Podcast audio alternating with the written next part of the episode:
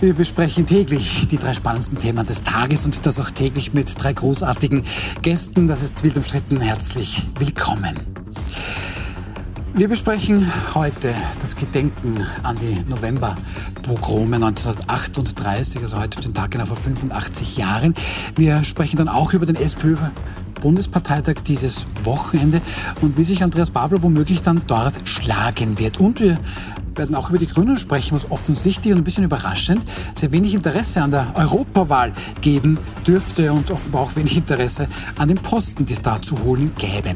Das besprechen wir mit Christina Aumeier-Hayek. Sie sind Kommunikationswissenschaftlerin und Beraterin. Sie waren auch einige Jahre zum Beispiel in Hamburg tätig als PR-Beraterin, waren danach ihre Rückkehr nach Wien auch Ministeriumssprecherin und sind jetzt schon seit Jahren auch selbstständig. Schön, dass Sie da sind. Danke, gern. Peter Sichrowski ist bei uns. Sie sind Journalist, Autor zahlreicher Bücher. Sie haben auch international geschrieben, jetzt in Österreich für das Nachrichtenmagazin Profil, in Deutschland für den Spiegel, die Süddeutsche, äh, an den Stern. Aktuell kann man sie regelmäßig im Nachrichtenmagazin News lesen. Schön, dass Sie da sind. Danke. Und Andreas Rudasch, Sie sind sehr erfolgreicher Medienmanager, sind auch ehemaliger SPÖ-Politiker. Unter Bundeskanzler Viktor Klima waren Sie seinerzeit SPÖ-Bundesgeschäftsführer und gemeinsam mit Josef Kallin und Heinz Leder auch einer von drei Spin-Doktoren des Kanzlers damals. Herzlich willkommen. Dankeschön für die Einladung. Unser erstes Thema heute vor 85 Jahren auf den Tag genau. In der Nacht vom 9. auf den 10. November 1938 findet in Österreich und in Deutschland das Novemberpogrom statt. Um die exakt gleiche Uhrzeit wie jetzt Viertel nach acht, 20.15 Uhr abends ahnt damals noch niemand, was in wenigen Stunden passieren wird. Schlägertrupps ziehen durch die Straßen, machen Jagd auf jüdische Menschen. Alleine nur in Wien sterben in dieser einen Nacht 27 Menschen, 680 sollen sich damals das Leben genommen haben. Sechseinhalbtausend Menschen werden in Wiener Gefängnisse gesteckt, weil sie jüdische Menschen waren. Wie jedes Jahr gedenkt die Spitze des Staates diesen Opfern.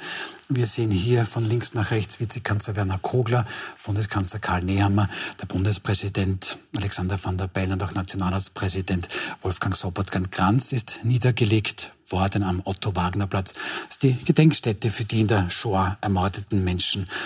Ähm, und dort wird den insgesamt 65.000 österreichischen Opfern der Shoah gedacht. Herr Sichowski, was bedeutet dieser Gedenktag für Sie, für Ihre Familie? Ich, ich sehe gerade die Wand dort. Ja. Auf der Wand ist auch der Name der Mutter meines Vaters, meiner Großmutter.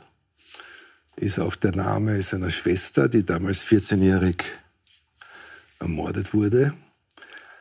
Und trotzdem glaube ich, dass das Problem des Erinnern in der Weise, wie es jetzt jedes Jahr äh, begangen wird, überdenkt oder überdacht werden muss.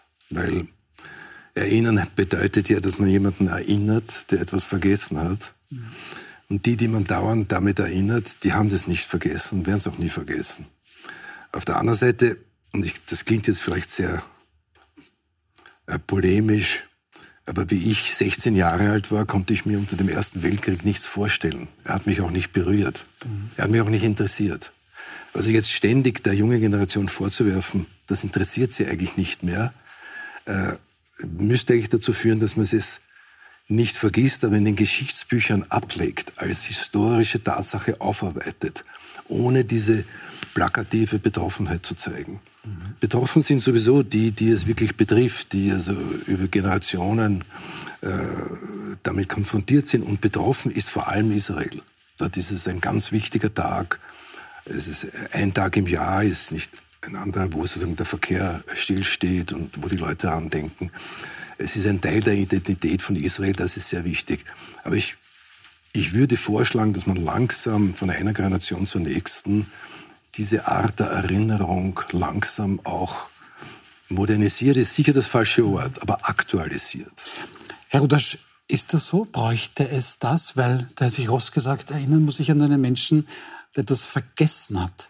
Ja, sind, mir sind zwei Gedanken äh, durch den Kopf gegangen. Wenn ich auch die, die, die politische Spitze sehe, muss ich eines sagen, dass das offizielle Österreich eigentlich in der letzten Zeit sich wirklich in der Frage Kampf gegen Antisemitismus sehr glaubwürdig gezeigt hat. Also man muss schon sagen, dass gerade in Österreich die Politik, die österreichische Bundesregierung, auch das Parlament, äh, der Nationalpräsident, sie schon sehr, sehr glaubwürdig zeigen, dass der Kampf gegen den Antisemitismus für sie ein ganz besonderes Anliegen ist. Das heißt, wäre das so nicht, würde ich diese Bilder als unglaubwürdig sehen. Aber sie, sie, sie sind hier aktiv auch das ganze Jahr über und auch in den politischen Entscheidungen. Das Zweite, da muss ich dir, Peter, insofern ein bisschen widersprechen, es ist jetzt aktualisiert. Weil wir sind jetzt nach so vielen Jahren sind wieder Pogrome auch in Österreich unterwegs und in Deutschland. Es werden wieder jüdische Geschäfte oder Geschäfte von jüdischen Inhabern mit Davidsternen äh, sozusagen kennzeichnet. Es werden israelische Fahnen abgerissen. Es können Juden nicht ihre Kippa zeigen oder mit dem, mit dem Davidstern auf der Straße gehen, ohne in Gefahr zu sein. Ähm, sozusagen angepöbelt oder auch geschlagen zu werden. Kinder werden in den Schulen angepöbelt. Äh, und das heißt, wir müssen jetzt eines erkennen, dass bei all dieser Erinnerungskultur wir jetzt wieder in einer Situation sind. Das habe ich ja gemeint mit aktualisieren. Ja, und es ist ja. aktuell, das Problem ist, man ja. muss es nicht von aus, sozusagen, man muss es nicht von ja. selbst aktualisieren, weil durch die, durch diese aktuelle politische Situation ist das gerade heuer diese, dieser Festakt mehr geworden als nur ein Festakt. Er ist in sich momentan ein ganz wichtiges Zeichen, dass wir jetzt und heute den, den, den Antisemitismus als eine wirklich nach wie vor aktuelle Gefahr erkennen und alles tun müssen, um ihn zu bekämpfen. Frau Meyer-Hayek, ich weiß nicht, wie es Ihnen geht, aber ich habe mir schon gedacht, dass man das verstanden hätte. Und ich bin da schon bei Herrn Rudasch, dass die Bundesregierung da schon an sich, sich sehr klar positioniert hat. Ich bin aber selbst sehr verblüfft, Antisemitismus in Österreich nach wie vor und vielleicht sogar auf eine, nicht nur nach wie vor vorhanden ist und vielleicht auch irgendwie zurückkommt. Warum ist das so, denken Sie? Nee, es gibt ja die Wertestudie zum Beispiel von Paul Zuliner, die ist jetzt schon ein paar Jahre alt, aber wir haben ein, äh, also der Anteil der Bevölkerung äh, wo man sagen könnte, das sind Antisemiten, das liegt bei 10 bis 15 Prozent. Das ist jetzt nicht so klein und dieser Wert ist relativ stabil. Also wir haben schon ein Antisemitismusproblem. Wir haben auch einen linken Antisemitismus und wir haben einen rechten Antisemitismus und wir haben einen durch Zuwanderung importierten Antisemitismus. Also wir haben definitiv ein Problem. Äh, aber weil wir vorher über die Erinnerungskultur gesprochen haben, meine Kinder sind jetzt 17 und 14 mhm. und äh, es gibt kaum bei einem geschichtlich-historischen Thema so viel Interesse wie beim Thema Holocaust. Mhm Erster Weltkrieg, Zweiter Weltkrieg, äh, Zwischenkriegszeit, Erste Republik und äh, was in diesem Land alles passiert ist. Das heißt, ich glaube, Erinnerungskultur stirbt nie und sie definiert sich immer wieder selbst. Je nachdem. Also ich bin ja noch aufgewachsen mit äh, Großeltern, die überzeugte Nationalsozialisten waren, aber ich hatte die Möglichkeit, sie zu konfrontieren. Ich konnte meine Eltern, die sich dem nicht sehr gestellt haben, auch damit konfrontieren. Bei meinen Kindern wird es schon schwieriger, weil die können die Täter nicht mehr konfrontieren. Und äh, so Lesungen wie mit den letzten Überlebenden, so wirklich berührende Veranstaltungen, die ich erlebt habe, die gibt es auch immer weniger, weil diese letzten Überlebenden nicht mehr leben oder jetzt sterben. Ja, und das ist natürlich dramatisch. Und darum, glaube ich, ist die spannende Frage, wie können wir jetzt den Jungen diese, dieses Bewusstsein, diese dieses Bewusstsein diese schaffen. Ja. Genau. Und ja. das ist die, die, die Herausforderung jetzt. Äh, das ist aber mein, Sie sprechen auch äh, mein ganzes Problem mit der sogenannten Erinnerungsarbeit an, mhm. weil es eine reine Erinnerung über die Opfer ist. Mhm. Und jedes Mal, wenn Sie eine Erinnerungs, sozusagen Didaktik organisieren, geht es immer nur über die Opfer. Ja, das wird und so Sie statisch, erinnern, ne? Ja, und ja. Sie, es geht nie über die Täter. Mhm. Mich interessiert viel mehr eine Erinnerung, äh, die damals aktiv, warum haben die da mitgemacht? Warum haben sich die mitreißen lassen, Leute zu demütigen, zu schlagen, Geschäfte zu plündern? Ja? Die gesamte Erinnerungskultur geht immer über die Opfer und erinnert die Opfer ständig daran. Ihr müsst ja auch einmal äh, äh, sozusagen daran denken, wir haben auch das Recht zu vergessen. Wir, mhm. ja, wir haben das Recht zu vergessen. Ja, das dürfen wir Sie sagen, auch, das ja, können Sie sagen, das ich sag ja, können wir, Sie empfinden. Ja, ja. Wir, ich hätte auch gerne mal eine Woche, wo ich nicht dran denke. Mhm. Ja, aber das geht eben nicht. Ja? Das, ist, es, das geht eben nicht. Und das ist, das ist das die wirkliche Schwierigkeit. Wird das, das Wort ist falsch gewählt. Wir brauchen keine Erinnerungskultur. Der Antisemitismus ist da. Das heißt, das heißt wir, müssen, wir, müssen uns, wir müssen diesen Tag, den 9. November, ist einer von vielen wichtigen Tagen, wo wir sagen, es gibt heute, heute, heute Antisemitismus. Gäbe es diesen Antisemitismus nicht, hast du hundertprozentig recht und sagen, jetzt, jetzt können wir irgendwann einmal drüber nachdenken, ob ja, wir das Thema lassen. Der, aber wir haben, wir haben das Problem. Ich das sehr persönlich beantwortet. Ich weiß es. Ja. Aber wir haben jetzt das Problem, dass wir. Aber das ist ja nicht so wirklich sehr fantastisch und ich muss ehrlich sagen, ich finde das wichtig, dass Sie das so genau aufgegleist haben, weil wir haben so verschiedene Antisemitismen. Wir haben den rechten klassischen Antisemitismus aus dieser von, von ehemaligen Nazis oder neuen Nazis. Wir haben, wir haben leider, und das ist etwas ganz was Schlimmes, wir haben einen linken Antisemitismus. Den muss, das muss man auch ganz offen ansprechen. Viele sogenannte sozusagen Israel, linke Israel-Kritiker sind kritisch, unter anderem auch, weil sie Antisemiten sind. Das muss man ganz offen ansprechen und auch mit unten auch ausdiskutieren. Und wir haben etwas, was auch ein riesengroßes Problem ist, dass wir bei der, in der ganzen Migrationsthematik nicht darauf geachtet mhm. haben, dass wir Menschen hier nach Österreich gelassen haben, die mit unseren Werten in keiner Weise übereinstimmen. Weil den, wenn man gegen Israel ist, heißt das nicht, dass man den jüdischen Friedhof beschmieren muss und dort mhm. einen Brandanschlag machen muss. Ja, Wenn man gegen Israel ist, muss man nicht, muss man nicht, muss man nicht äh, sozusagen Schmierereien auf, auf Häuser machen, wo Juden wohnen. Das hat, das hat damit nichts zu Sinn. Das verordnen das, Sie jetzt im migrantischen Milieu Das verordne ich Aber ganz wie willst massiv. Du das stoppen durch solche Aufmärsche? Das ist doch, wir reden doch über ein kriminelles Verhalten. Jeder von uns, ich würde das einmal ganz banal versuchen zu erklären. Jeder Mensch hat eine kriminelle Energie. Energie ja? Die durch zwei Methoden mehr oder weniger kontrolliert wird. Das eine ist das moralische Verhalten das andere ist die Exekutive, die Polizei, das Gefängnis. Wenn Sie jetzt von Ihrem Partner, äh, wenn Sie Ihren Partner verlieren, weil der sozusagen mit dem anderen verschwindet, ja, entwickeln sie Hassgefühle. Hassgefühle ist was völlig Normales, ja. Aber sie erschlagen den nicht, weil sie erstens sagen, ich erschlage prinzipiell niemanden, oder sie erschlagen ihn nicht, weil sie Angst haben, ins Gefängnis zu gehen. Ja? Und da, diese kriminelle Energie, und für mich ist Antisemitismus, der jetzt stattfindet, nichts anderes als ein kriminelles Verhalten. Und da muss ich mich auf eine Exekutive verlassen können, die das kontrolliert, so wie jedes kriminelle Verhalten. Es gibt und wenn die dann zuschauen dort, ja, oder wenn, wenn die nicht imstande sind, die jüdische Bevölkerung so weit zu schützen, dass die, die ihre kriminelle Energie nicht kontrollieren wollen, weil es keinen Widerstand gibt und nicht kontrollieren können, dann ist, dann versagt der Staat. Egal wie viele da aufmarschieren und sich in schwarzen Anzügen zeigen. Frau Meyer-Hayek, versagt der Staat? Schwierige Frage. Also mhm. ich habe ähm, hab mit einer Freundin telefoniert, die ist mit, ein, äh, ist mit einem Juden verheiratet und der hat jetzt von seiner Firma Internet, also Verhaltensregeln bekommen, um sich als Jude zu schützen.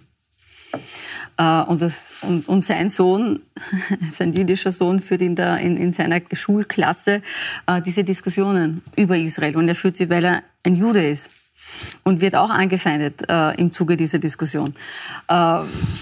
Kann ein Staat äh, Menschen schützen vor diesen, vor diesen Konfrontationen, vor Angriffen, vor Übergriffen, äh, lückenlos nicht. Das ist völlig illusorisch. Ich glaube, wir müssen, wir brauchen eine wehrhafte Demokratie und eine wehrhafte Zivilgesellschaft und da haben wir alle einen Beitrag zu leisten. Und ich glaube, das ist die Verantwortung von uns Staatsbürgerinnen und Bürgern. Ähm, und, und, aber dieses der Staat, wer ist der Staat? Ja, das, ist, das, ist mir zu, das ist mir zu abstrakt zu und es ist, auch, ja. es ist auch so nicht beantwortbar. Aber um es auf einen Nenner zu bringen, nein, der Staat kann diese Vorfälle und Übergriffe nicht verhindern. Es wird nie ja, zu verhindern sein. Geht da nicht ganz mit? Nein, ganz im Gegenteil. Also ich, ich bin, der, bin der festen Überzeugung, dass die wehrhafte Demokratie sehr wohl staatliche Zwangsmaßnahmen verlangt. Und da bin ich mit dir hundertprozentig einer Meinung. Ich glaube, dass jemand, der in Österreich Straftaten begeht und, und antisemitische Übergriffe, Beschmierungen, Angriffe, Böbelungen sind Straftaten und die muss man doppelt äh, bestrafen. Auf der einen Seite, wenn es ein Österreicher ist, mit, mit Haft und Gefängnis und wenn jemand, wenn jemand ist, der nicht Österreicher ist und der diese diese Haltung, die wir als Österreicher haben, mit unserer Geschichte mhm. nicht wahrnimmt, muss er leider das Land verlassen. Das ist sozusagen für mich, das ist die Aufgabe des Staates. Das ist hundertprozentig richtig. Aber für Ersteres gibt es ja eine Gesetzeslage und auch eine Exekutive, die das ja auch... Das, deswegen sage ich ja, ja, nicht, es gibt, es gibt klare staatliche Zwangshandlungen. Mhm. Auf der einen Seite eine Gesetzesänderung. Ich muss sagen, dass die, dass die, dass die Bundesregierung, der Innenminister, Verfassungsministerin, Justizministerin haben jetzt sehr klare, meiner Meinung nach sehr kluge äh, Gesetze äh, beschlossen, indem man zum Beispiel die Hamas gleichstellt mit, mit, mit, mit, mit Nazisymbolen, dass, dass es dort die gleichen mhm. Strafen gibt, die gleichen Maßnahmen gibt. Ich finde das richtig und das ist eine der positiven Haltungen, die ein Staat machen kann. Oder das, was der Herr Habeck klar ausgesprochen hat mhm. in Deutschland. Der Beeindruckend. Der Grüne Großartig, ja. Also da, da, gibt es klare staatliche Haltungen. Auf der zweiten Ebene, und das ist das, was Sie auch sehr richtig gesagt haben, wir müssen aufpassen, dass es zu diesen Tätern, die es gibt, nicht auch noch Sympathisanten und Menschen gibt, die sich von diesen Tätern angesprochen fühlen. Und darum geht es. Das heißt, ich glaube, dass du zwei Haltungen machen musst. Auf der einen Seite Bewusstsein schaffen und harte Zwangsmaßnahmen des Staates. Beides muss gleichzeitig passieren. Herr Sichowski, warum ist das noch nicht passiert? Es gab schon Menschen, die auch in den letzten Jahren immer wieder darauf hingewiesen haben, die beklagen dann, dass sie da in ein politisches Eck geschoben wurden, wo sie sich eigentlich nicht zu Hause fühlen. Und ich sage du bitte Vorsicht, da kann es natürlich Probleme geben, was wir die letzten Jahre so gemacht haben. Wissen Sie, der Antisemitismus war immer da, aber war äh, es war sozusagen, er war nicht gesellschaftsfähig. Ich will es mal so sagen. Ich habe ihn noch nicht erlebt als Schüler, obwohl ich wusste, dass er da war. Es hat eine gewisse Hemmschwelle gegeben, ihn auch auszudrücken, auszuleben, offen sozusagen äh, jüdische Leute zu konfrontieren. Man hat sich geschämt, man hat sich zurückgehalten. Das ist das, was ich vorher versucht habe zu äh, beschreiben in, in der eigenen Kontrolle der kriminellen Energie, die jeder mit und das ist plötzlich aufgebrochen und da muss ich leider sagen, durch zwei Gruppen. Erstens durch linke Gruppen, die ihn hysterisch versucht haben, nach rechts abzuschieben und nicht bei sich selbst entdeckt haben, sondern daraus, wie Edinger etc., eine, eine Art äh, Israel-Kritik gemacht haben. Und das Zweite ist, dass man, und da mache ich niemandem einen Vorwurf, dass sozusagen wie Arik Bauer, der also jahrelang in einem arabischen Dorf gelebt hat und er immer davor gewarnt hat, hat gesagt, ihr importiert hier einen Judenhass mit den Leuten. Ja? Gleichzeitig muss ich auch offen sagen, wie wollen Sie das kontrollieren? Ne? Bei einer offenen Grenzpolitik, wie Merkel es prophezeit hat, die sind jetzt einmal da. Das ist einmal das Problem. Ja?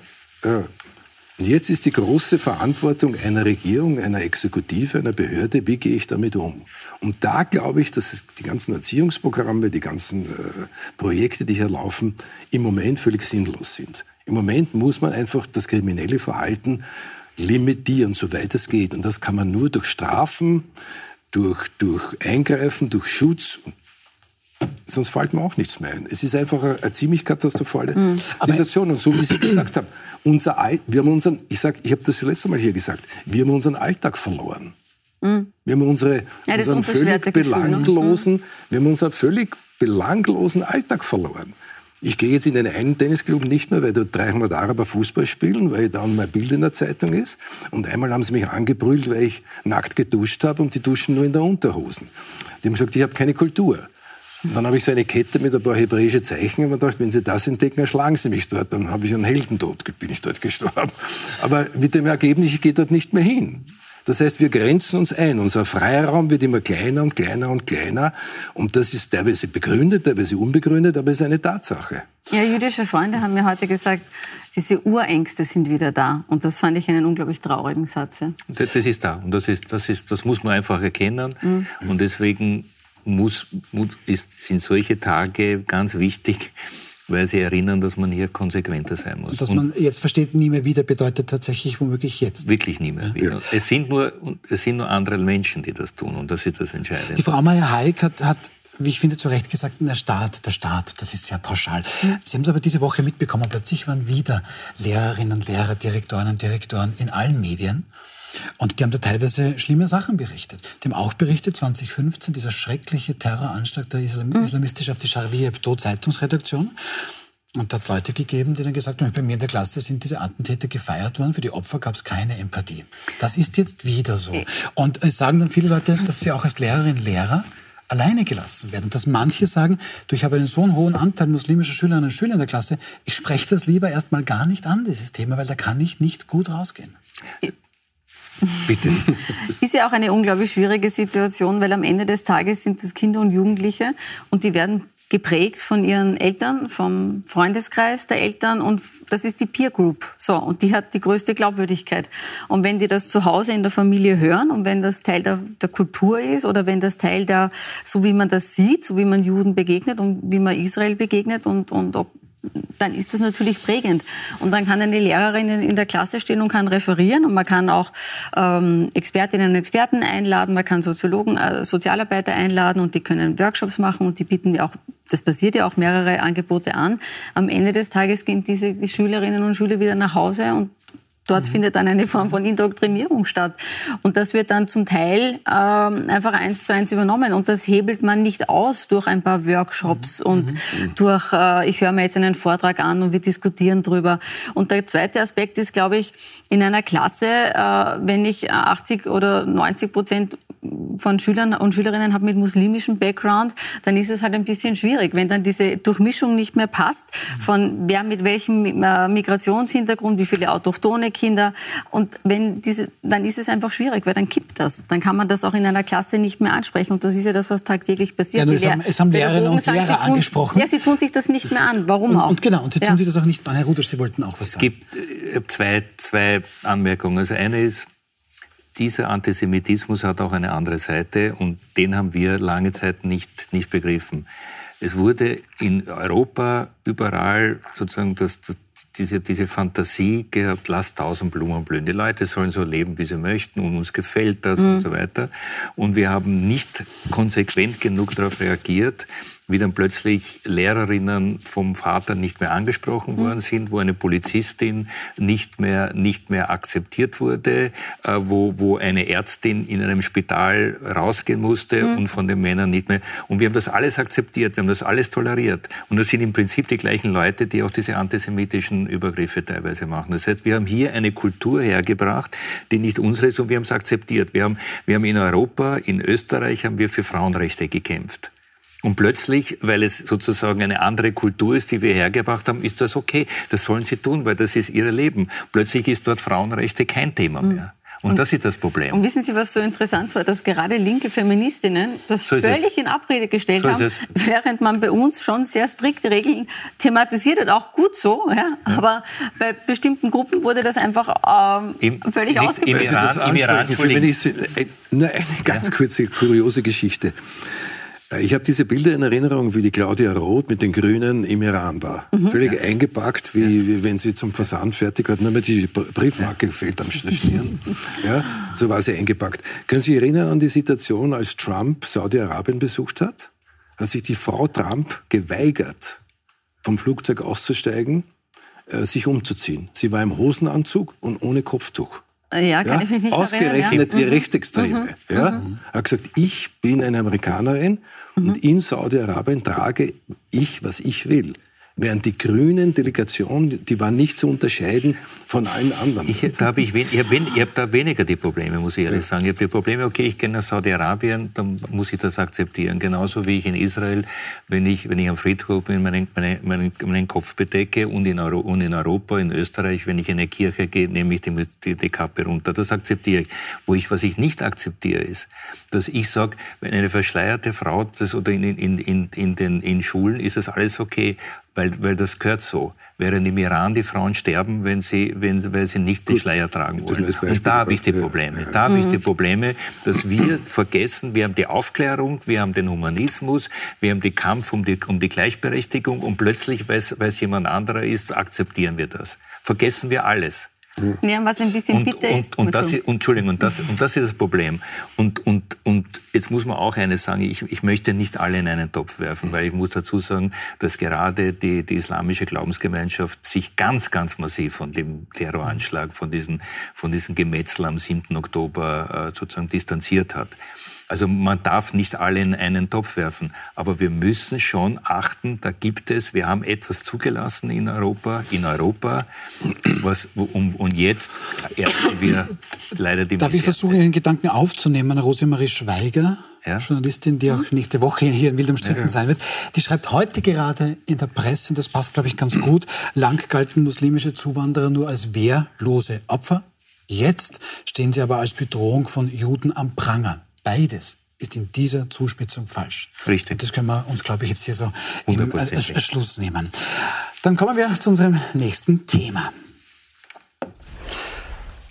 Was war das für ein Jahr für die SPÖ? Werfen wir gemeinsam einen spannenden Blick zurück. Sie erinnern sich, im März, im Frühjahr dieses Jahres nimmt die Kritik an der damaligen SPÖ-Bundesgeschäftsführerin Pamela Rendi-Wagner zu. Am 14. März sagt Hans-Peter Doskozil das, was ohnehin schon alle gewusst haben, nur halt diesmal öffentlich, er möchte SPÖ-Chef werden. Am nächsten Tag beschließt der SPÖ-Vorstand eine Mitgliederbefragung. Am 23. März sagt dann Andreas Babler, er möchte da mitmischen. Er gibt quasi seine Kandidatur ebenso bekannt. Im Mai ist dann diese Mitgliederbefragung fertig. Die gewinnt knapp aber doch Hans-Peter Doskozin. So, dann gibt es am 3. Juni 2023 den Parteitag, Sonderparteitag in Linz. Da gewinnt, dachten wir und er auch, ähm, Hans-Peter Doskozil. Ähm, der wird da gewählt, ist sehr gerührt und zwei Tage später dann nicht mehr gerührt, ähm, denn da kommt man dann drauf, Sie wissen, da hat man sich ein bisschen verzählt. Seither ist Andreas Babler der Parteichef. Übermorgen am Samstag stellt sich dann dieser Andreas Babler jetzt ganz final und ohne Gegenkandidatin, Gegenkandidaten rund 600 Delegierten. Herr Rudasch, jetzt können wir mal in die Glaskugel schauen, da wird jetzt überlegt, wie viele von diesen 600 Leuten quasi sich als Unterstützerinnen und Unterstützer von Andreas Babler zeigen werden, wie viel Prozent wird er denn da kriegen in Graz, beziehungsweise wie viel wird er brauchen, damit endlich in dieser schon etwas gebeutelten Partei Ruhe einkehrt.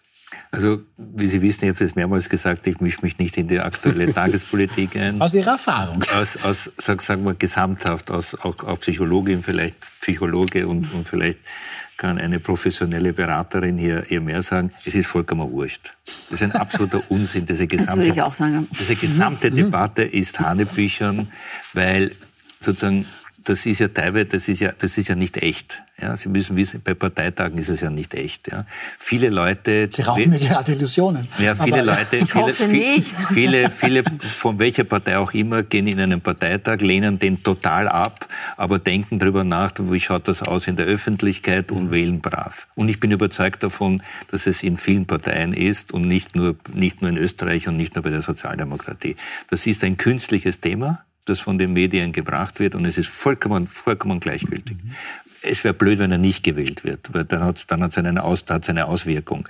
Aber nach, nach, nach zwei, drei Tagen weiß kein Mensch mehr, wie viel der, wie viel der gewählt worden ist. Ich, ich, ich Vielleicht parteiintern könnte es sein. Sie stimmen da, denke ich, zu. Ja, absolut. Das heißt, das ist eigentlich nur ein Theater und das interessiert jetzt eigentlich uns in den Medien am meisten. Aber minutiös durchgeplante Events, äh, umso besser der Parteiapparat funktioniert und die Organisationskraft einer Partei, umso, umso reibungsloser und wie am Schnürchen läuft das ab. Ähm, noch überschätzter sind nur noch Parteiprogramme. Ne? Also ich würde gerne wissen, wer, wer diese 320 Seiten äh, tatsächlich je lesen wird von diesem Parteiprogramm. Ähm, das, ist, ähm, das ist wirklich zu vernachlässigen. Ja, man kann schon über den Zustand der SPÖ reden und ob es da eine Führungsschwäche gibt und ob es ein Machtvakuum gibt und all das. Aber das Event an sich ist tatsächlich unerheblich. Mhm. Sie haben es schon angesprochen, äh, Frau Meyer-Hayek, es gibt 322 A4-Seiten. Die Frage finde ich sehr spannend. Wie viele der SPÖ-Delegierten werden die sich alle durchlesen? Aber Herr Sichowski, das sind lauter Anträge drinnen. Leistbares Leben soll in die Verfassung kommen, wünscht sich die SPÖ. Recht auf schnellere Arzttermine, ein Abschiebestopp nach Afghanistan, obwohl er de facto ja eh da ist. Interessant auch Rückenschmerzen, den Kampf ansagen. ähm, ja, das ist nicht zum ersten Mal. Das ist ein, ein, ein Evergreen, den kenne ich schon. Bin sofort dafür. Oder sind Sie auch dafür, Herr Ruther? Schon schau. Ähm, ich oder, doch in die aktuelle Tagespolitik oder auch, Den Rechtsanspruch auf einen gesunden Rücken möchte ich auch. Möchten Sie auch haben. Sehr gut. Ähm, sind Sie SPÖ-Mitglieder? Dann kann ich Gut, ähm, so nein, aber recht auf wertvolles Brot. Ähm, wir haben da mal kurz rein, wenig überraschend, das gehört vermutlich dazu, zu dem, sage ich mir vorsichtig, Theater, wie Sie sagen, ÖVP-Generalsekretär Christian Stocker, ja, danach gefragt, sieht er halt sehr, sehr wenig Schnittmengen für eine mögliche gemeinsame Zukunft zwischen den beiden Parteien. Die SPÖ kann Anträge auf ihren Parteitag äh, einbringen und beschließen, wie es ihr beliebt. Ich sage nur, wenn man das umsetzen würde, das würde mich stören. Also wenn das überhaupt Parteiprogramm wird, es ist ja noch nicht sicher. Es ist vielleicht auch kein Zufall, dass diese Anträge zum Faschingsbeginn gestellt werden. Aber wenn das überhaupt ein Parteiprogramm wird, ein Regierungsprogramm kann ich mir nicht vorstellen, dass es wird. So, da würde jetzt Herr Stocker äh, unabsichtlich vermutlich unseren beiden Gästen hier recht geben. Eigentlich eh alles für Fisch und ja. Gut, ich tue mir da schwer, weil ich sowieso hier nur äh, äh die Entwicklung der SPÖ als Konsument von Medien erlebe und mich da überhaupt nicht auskenne. Das Einzige, was mir auffällt, ist, äh, dass der äh, jetzige Vorsitzende die Menschen in eine Opferrolle zwingt, ununterbrochen, in verschiedene. Wie wenn er sozusagen einen Kasten mit zehn Laden hätte und in jedem liegt also sozusagen eine Ansammlung von Opfern hin und denen will er helfen. Da ist unterbrochen dieses Angebot, ich helfe euch. Ich nehme also noch mehr Steuergeld ja, und verteilt das. Es ist eine reine Verteilungspolitik. Das sind keine Ideen, wie zum Beispiel unsere katastrophalen Universitäten endlich im Ranking besser wären. Das sind keine Ideen, wie äh, halbbesuchte Theater wieder gefüllt werden, eine neue Kulturpolitik äh, dieses ganze spannende Thema der neuen Entwicklung von AI, also, also was ich, also Artificial Intelligence und was ich, mhm. da gibt es hunderttausend interessante neue Themen und er sucht sich irgendeine Gruppe, ich will es nicht zynisch sein, aber alleinstehende Mütter, alte Leute, die sich kein Brot leisten, etc., etc. und verspricht denen äh, sozusagen Geld. Alles, was ich von ihm höre, ist, dass das, was die äh, Millionäre und die anderen zum Beispiel Industrieansiedlung. Wieso ist in Wien 10% Arbeitslosigkeit etc. etc. Man könnte doch mit Ideen kommen, wie man die Zukunft gestaltet und nicht nur, wie man aus der Vergangenheit, was erwirtschaftet wurde, Geld herausnimmt und das verteilt. Das ist keine Politik.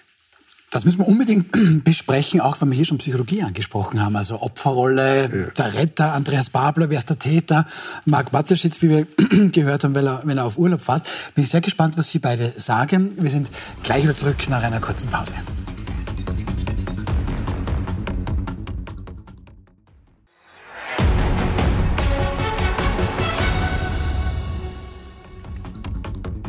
Willkommen zurück bei Wild umstritten. Wir besprechen gerade ein bisschen den SP-Bundesparteitag vom Wochenende vor. Da wird sich Andreas Babler quasi der Wiederwahl stellen. Und da sind Sie natürlich, was Puls 24 betrifft, absolut am richtigen Platz. Bei uns geht die Sondersendung am Samstag schon um 10 Uhr los. Um 11.30 Uhr zeigen wir dann natürlich auch live die Rede von Andreas Babler. In der Puls 24 Berichterstattung werden unter anderem zu Gast sein Kommunikationsberaterin Nina Hoppe, Politikberaterin Berater Thomas Hofer, Politikwissenschaftler Laurenz Enser, Jedenastik, Innenpolitikchef Andreas Rossmeißel, News-Anchor Thomas Mohr und, und, und. Also ab Samstag, am Samstag ab 10 Uhr auf Puls 24. Um wieder in die Diskussion zurückzukommen, Frau Amey-Hayek, Peter Sichowski hat gemeint, ja, ich hoffe, ich habe es jetzt richtig verstanden, aber Andreas Babler definiert halt ständig irgendwelche Opfer, geriert sich dann selbst als der Retter dieser imaginären Opfer und Täter sind halt dann quasi die, die halt, weiß nicht, die Unternehmen oder wie auch immer. Sehr interessant, dass er auch Psychologie studiert. Ist da was dran, was der sich aufs gesagt oder sehen Sie das ganz anders? Ich würde es gar nicht von der psychologischen äh, äh, Sichtweise anfliegen, sondern eher von der wahlarithmetischen, also wer ist die Zielgruppe seiner Politik? Mhm. Und ich glaube, die Menschen, die er anspricht, sind leider nicht wahlberechtigt in Österreich. Und das sehe ich als das größere Problem als das psychologische Motiv. Mhm. Äh, also das sind wahrscheinlich überwiegend äh, Menschen, die derzeit oder vielleicht in naher Zukunft äh, Bundesmindestsicherung beziehen, ähm, die mit ihrem Geld tatsächlich nicht über die Runden kommen. Tatsächlich auch Kinder, die keine warme Mahlzeit bekommen. Mhm. Und jedes Kind, das keine warme Mahlzeit bekommt, ist eins zu viel. Ja? So wie jede alleinerziehende Mutter, die nicht weiß, ähm, was passiert, wenn jetzt auch noch die Waschmaschine den Geist aufgibt. Mhm. Das ist in den einzelnen Schicksalen auf jeden Fall dramatisch, aber es ist trotzdem Gott sei Dank in einem der zehn reichsten Länder dieser Welt ein Minderheitenthema. Mhm. Ähm, und ich glaube aber, dass es eben durchaus Menschen gibt, die das trifft. Also Menschen, die äh, zu Hause in ihren Herkunftsländern keine Perspektive sehen, keine wirtschaftliche äh, und quasi Arbeitsmigration betreiben und dann einfach in ein anderes Land gehen und hier arbeiten.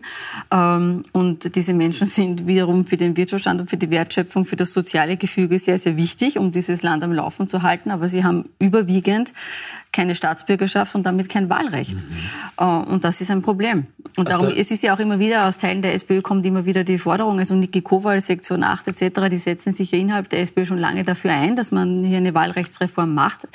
Äh, aber dafür fand sich bisher keine Mehrheit, die ist auch in naher Zukunft nicht absehbar und das ist ein Problem. Also Obama hat ja während seiner ersten Amtszeit sehr, sehr viele illegale Arbeitsmigranten legalisiert, äh, aus mehreren guten Gründen, aber auch natürlich möglicherweise im Hinblick auf eine Wählergruppe, die hier für die Demokraten interessant ist. Das Problem hat der Andi Babler aber das Problem, dass er diese Mehrheit nicht hat. Also er kann keine Wahlrechtsreform machen. Mhm.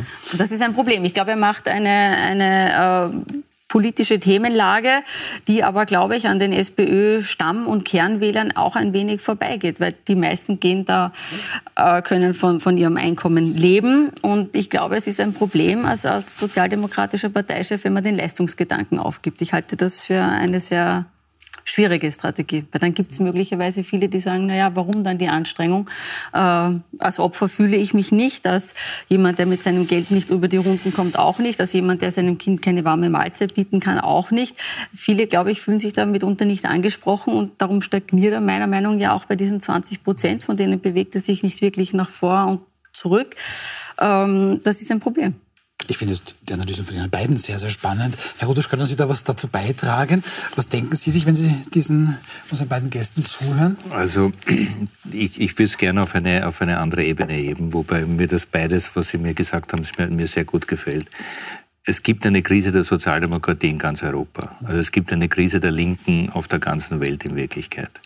Und das wesentliche Problem ist, und das haben Sie sehr, sehr gut analysiert, ist, dass, sie, dass, dass sie etwas nicht erkannt haben, dass die Zielgruppen sich verändert haben. Durch die europäische Sozialdemokratie, das muss man schon sagen, ist aus dem klassischen Proletariat Mittelschichten geworden. Und das werden Sie sicher als, als, als Wissenschaftlerin wissen, die sind aus den Proletarien sind Kleinbürger geworden mit, einem Klein, mit einer Kleinbürgerideologie und mit einem Kleinbürgerbewusstsein. Ich will ein Auto haben, ich will reisen, ich bin gegen Ausländer, ich bin gegen diese ganze Genderpolitik etc. Gleichzeitig ist aber die Sozialdemokratie auf der ganz anderen Seite. Sie ist für Migrationspolitik, sie ist für Gendern. Das sind alles Themen, die die, die sogenannten klassischen sozialdemokratischen in ganz Europa, das sage ich nicht nur in ganz Europa, das sind die, das sind die Themen, die diese klassischen ehemaligen sozialdemokratischen Wählerschichten nicht nur nicht anspricht, sondern sie sogar wegstößt von der Sozialdemokratie. Mhm. Und die Sozialdemokratie ist nicht imstande, neue Wählerschichten anzusprechen, die es gibt. Das sind junge, bewegliche, wirtschaftsorientierte, liberale, offene Menschen, die mit solchen Themen, die die, die, die heutige Sozialdemokratie mit Millionärsteuer und was weiß ich was alles und Gendern etc. überhaupt nicht anspricht. Und, mhm. und, und die vor allem etwas nicht erkannt haben und das die Menschen sehr wohl erkennen. Der Anton Benja hat die soziale Marktwirtschaft wunderbar erklärt. Er hat gesagt, eine Kuh, die man melken will, muss man auch füttern. Und das hat geheißen, das bedeutet, hat bedeutet für Sozialdemokraten europaweit und deswegen haben, wir, haben, haben Sozialdemokraten nur dann erfolgreich Politik gemacht, wenn sie wirtschaftsorientiert waren. Ob das Blair war, ob das Mitterrand war, ob das Schröder war, ob das Clinton in Amerika war, sozusagen fortschrittliberale Menschen, weil sie gewusst haben, ich muss, um den Sozialstaat zu finanzieren, brauche ich einen, einen funktionierende, eine funktionierende Wirtschaft, brauche ich Unternehmer, die ich mit einbeziehe, die, die, die, die leben, die ich entfalten kann ich kann nicht sozusagen gegen die mich, mich wenden, die mir den Sozialstaat, der, der notwendig ist, der die Pensionen zahlt, die Sozialversicherungen zahlt, die Schulen und so weiter, kann ich mich nicht gegen die wenden. Und deswegen gibt es momentan diese Diskrepanz der europäischen Sozialdemokratie. Und deswegen wird diese Sozialdemokratie in Europa immense Schwierigkeiten haben, auch in der ganzen Thematik Migrationspolitik. Das zweite Thema ist das, was der Herr Stocker gesagt hat. Und das macht mir persönlich große Sorgen und ist auch ein Thema der europäischen Sozialdemokratie. Worum geht es jetzt in Wirklichkeit? Wir stehen jetzt an einem Scheideweg. Wir stehen jetzt an einem Scheideweg. Geht Europa den Weg in den Rechtspopulismus oder geht Europa in die Richtung einer liberalen, modernen, aufgeschlossenen Demokratie?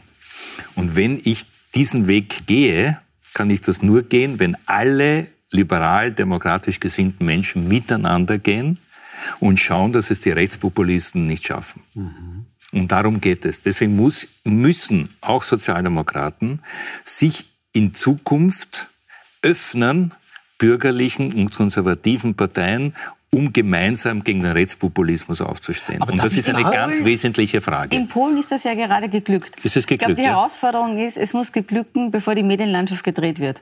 Richtig. Ja. Siehe Ungarn. Richtig. Wenn das nämlich passiert, Richtig. dann geht nichts mehr. Dann haben Sie hundertprozentig ja. recht. Wenn ich da bleibe, Herr Sichowski, das hört man ja immer wieder von Andreas Babler, ja, selbstverständlich möchte er Wählerinnen und Wähler von der FPÖ zurückholen. Kann das denn gelingen? Ähm, also im Duell Andreas Babler, Herbert Kickel?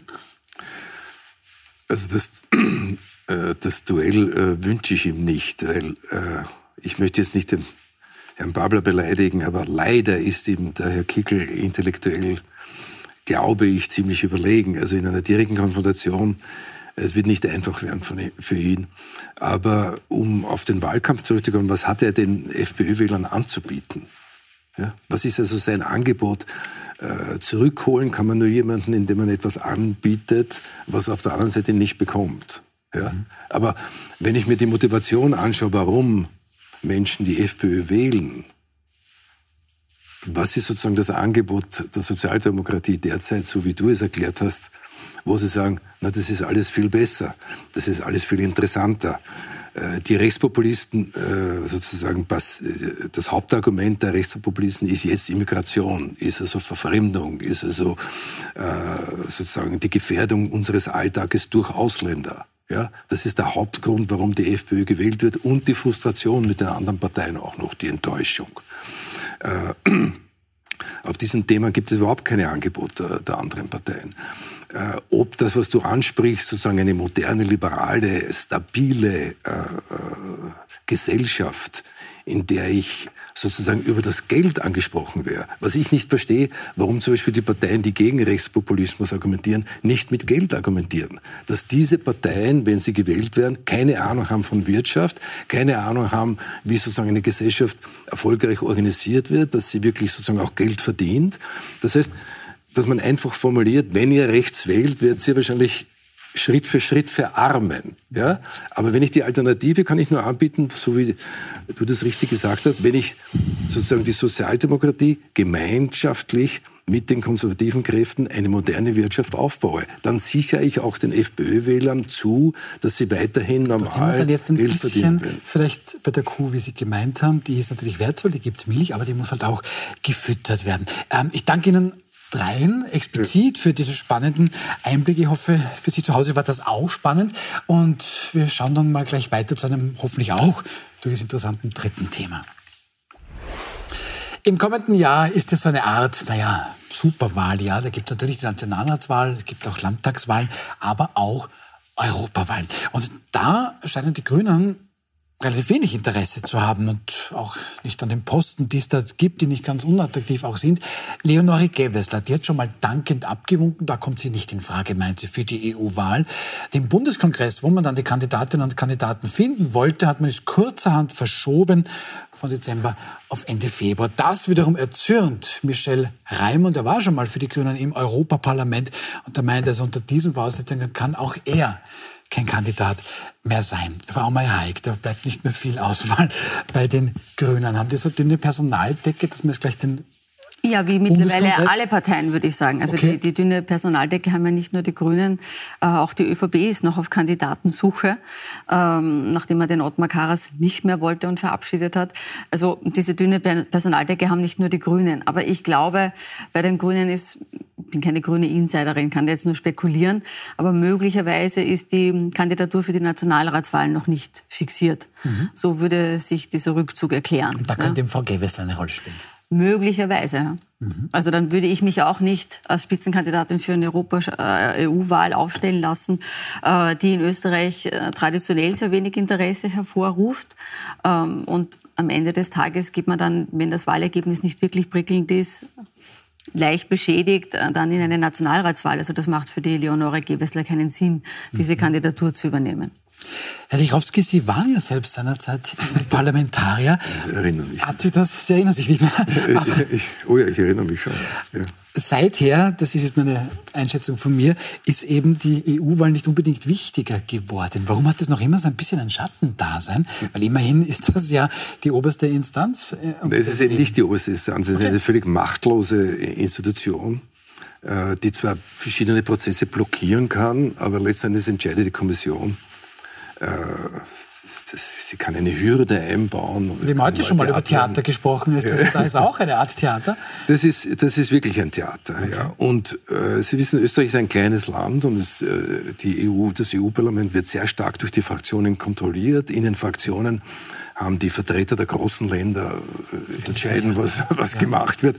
Äh, ich, ich muss immer schmunzeln, wenn ich den Herrn Karas da sehe, als Nummer, glaube ich, drei oder vier oder 15 als Vizepräsident. Ich will ihn jetzt nicht beleidigen, um Gottes Willen, aber er hat äh, absolut überhaupt keinen Einfluss. Ich, wir haben zuerst gesprochen über den Eugen Freund, der da groß präsentiert wurde von der SPÖ, ehemaliger ORF-Mann, wie wichtig der dort ist. Seitdem hat er überhaupt nichts mehr von ihm gehört. Äh, die Parteien, normalerweise hat man schon das Gefühl, dass man sozusagen abgeschoben wird auf ein Nebenkreis. Man möchte doch in einer Partei national ist das viel interessanter, viel spannender, man ist direkt sozusagen am Geschehen. Äh, und äh, das Zweite ist, dass hier die Europawahl eigentlich innenpolitisch interpretiert wird. Sie wird ja nicht, es wird ja nicht das Ergebnis der Europawahl, mhm. äh, wenn das dann schlecht ausgeht, ja, hat man irgend, ist man irgendwie schuld als Kandidat in Brüssel äh, dafür, dass es der Partei in Österreich schadet. Ja? Es wird ja sozusagen dann im Verhältnis, wie stark sind wir in Österreich. Es wird ja nicht interpretiert, wie stark sind wir in Brüssel. Es ist eine ziemlich tragische Karriere, die ich niemandem wünsche, außer er will die guten Restaurants in Brüssel besuchen und sich eine schöne Zeit machen. Aber das ist, Jetzt haben wir noch zynisch. weniger Weder, das ist Ihnen bewusst, oder? Ja. Wenn Sie noch zwei Minuten sprechen. Ich, ich habe jetzt also über, überlegt, ob ich, ob ich, das ansprechen sollte, aber es hat mich jetzt richtig desillusioniert, als ich rausgehe. Es, es, tut mir leid, ich, ja, ich, ich, bin ein schlechter Schauspieler. Äh, aber die, äh, ich finde, was wirklich fehlt, ist die Aufwertung des Europäischen Parlaments. Das fehlt. Das ist mit einem nationalen Parlament nicht zu vergleichen. Aber spricht äh, Herr Ruder spricht Herr Sichowski-Fett tatsächlich auch ein bisschen Probleme an, die halt die gesamte EU als Institution so ein bisschen mitschleppt. Es reden fürchterlich viele Menschen mit, ähm, aber irgendwie gibt es viel zu viele Institutionen, die dann am Ende des Tages doch nicht wirklich etwas zu melden haben. Äh, ich danke Ihnen, dass Sie das auf diese Ebene gebracht haben und wir nicht über die Probleme der Grünen sprechen müssen. Äh, weil das ist wirklich in dem Zusammenhang vielleicht ein individuelles Problem, aber nicht das Zentrale. Sie sprechen es hundertprozentig an.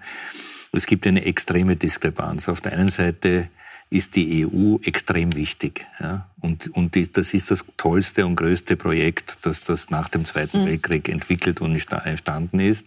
Und, und, und ich habe ich hab so riesige Probleme, EU-kritisch, EU-kritische Worte zu finden, weil das dann sofort immer gegen die EU zu sein so wie die EU jetzt organisiert und verfasst ist, ist das ein, ein leider ein, ein nicht besonders funktionelles, funktionelles System.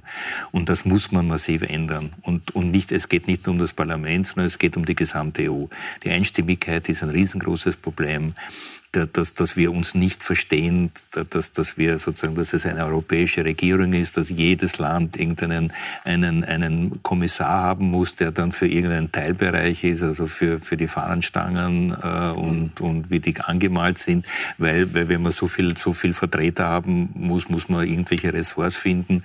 Jeder muss auch irgendwo einen Generaldirektor haben. Also da passiert extrem vieles, was schlecht ist und das schadet dem europäischen Gedanken. Und, und, und darum geht's mir. Das Parlament hat, ist zwar jetzt in der letzten Zeit massiv aufgewertet worden, das ist schon wichtig. Also die jetzt, das jetzige Parlament hat mehr Möglichkeiten und mehr Pouvoir, als es zu deiner Zeit war. Aber trotzdem ist diese EU noch nicht das, was wir wirklich brauchen. Und wir sehen das gerade jetzt in diesen internationalen Krisen, in denen wir jetzt sind, im, im, im, im Ukraine-Russland-Konflikt, im, im, im Gaza-Konflikt, spielt die EU de facto keine Rolle, weil es letzten Endes das eine sehr, sehr, das, das hat der Kissinger sehr gut gesagt, sagen Sie mir bitte die Telefonnummer von der EU. Mm.